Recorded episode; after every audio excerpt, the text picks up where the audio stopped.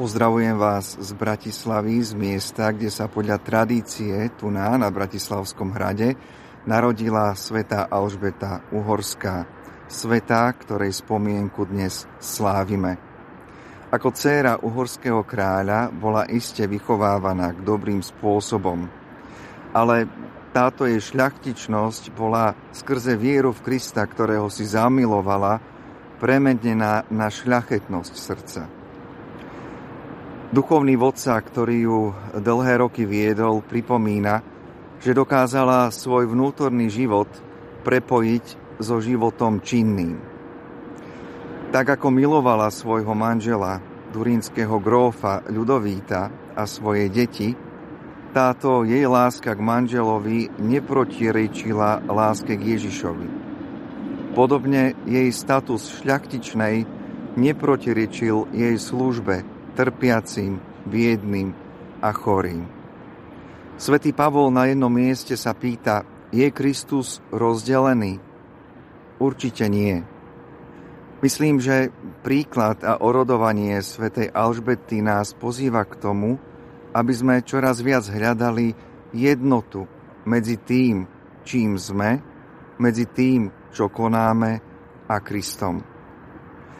Dnes sa často hovorí o rovnováhe o rovnováhe oddychu a práce, o rovnováhe medzi mysľou a srdcom, o rovnováhe vo vzťahoch. Kristus nás však pozýva k jednote, tej skutočnej jednote.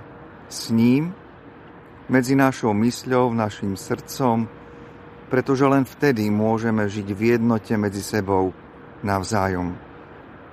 Alžbeta videla vo svojom manželovi, ako aj v tých, ktorým slúžila Krista. Videla v nich toho, ktorý prišiel, aby človeka vykúpil, spasil, aby mu dal svoj pokoj, aby ho viedol napriek rozdeleniu, ktoré sa vo svete nachádza. Myslím, že táto túžba po jednote v srdci, po jednote v mysli, po jednote s Kristom a tak medzi sebou navzájom je príkladným posolstvom svätej Alžbety, ktorú dnes slávime. Myslím, že táto jednota s Kristom nás pozýva k tej pravej vnútornej slobode. Aj dnes, 17. novembra, si pripomíname tie historické okamihy, kde sme ako spoločenstvo vykročili k ideálu slobody. Ale nemôže byť sloboda, tá skutočná sloboda bez Krista. Je teda orodovanie svätej Alžbety, jej príhovor, ale aj príklad pre nás pozbudením k tomu, aby sme našu vieru v toho, ktorý nás pozná, ktorý nás miluje, čoraz viacej prejavovali aj navonok.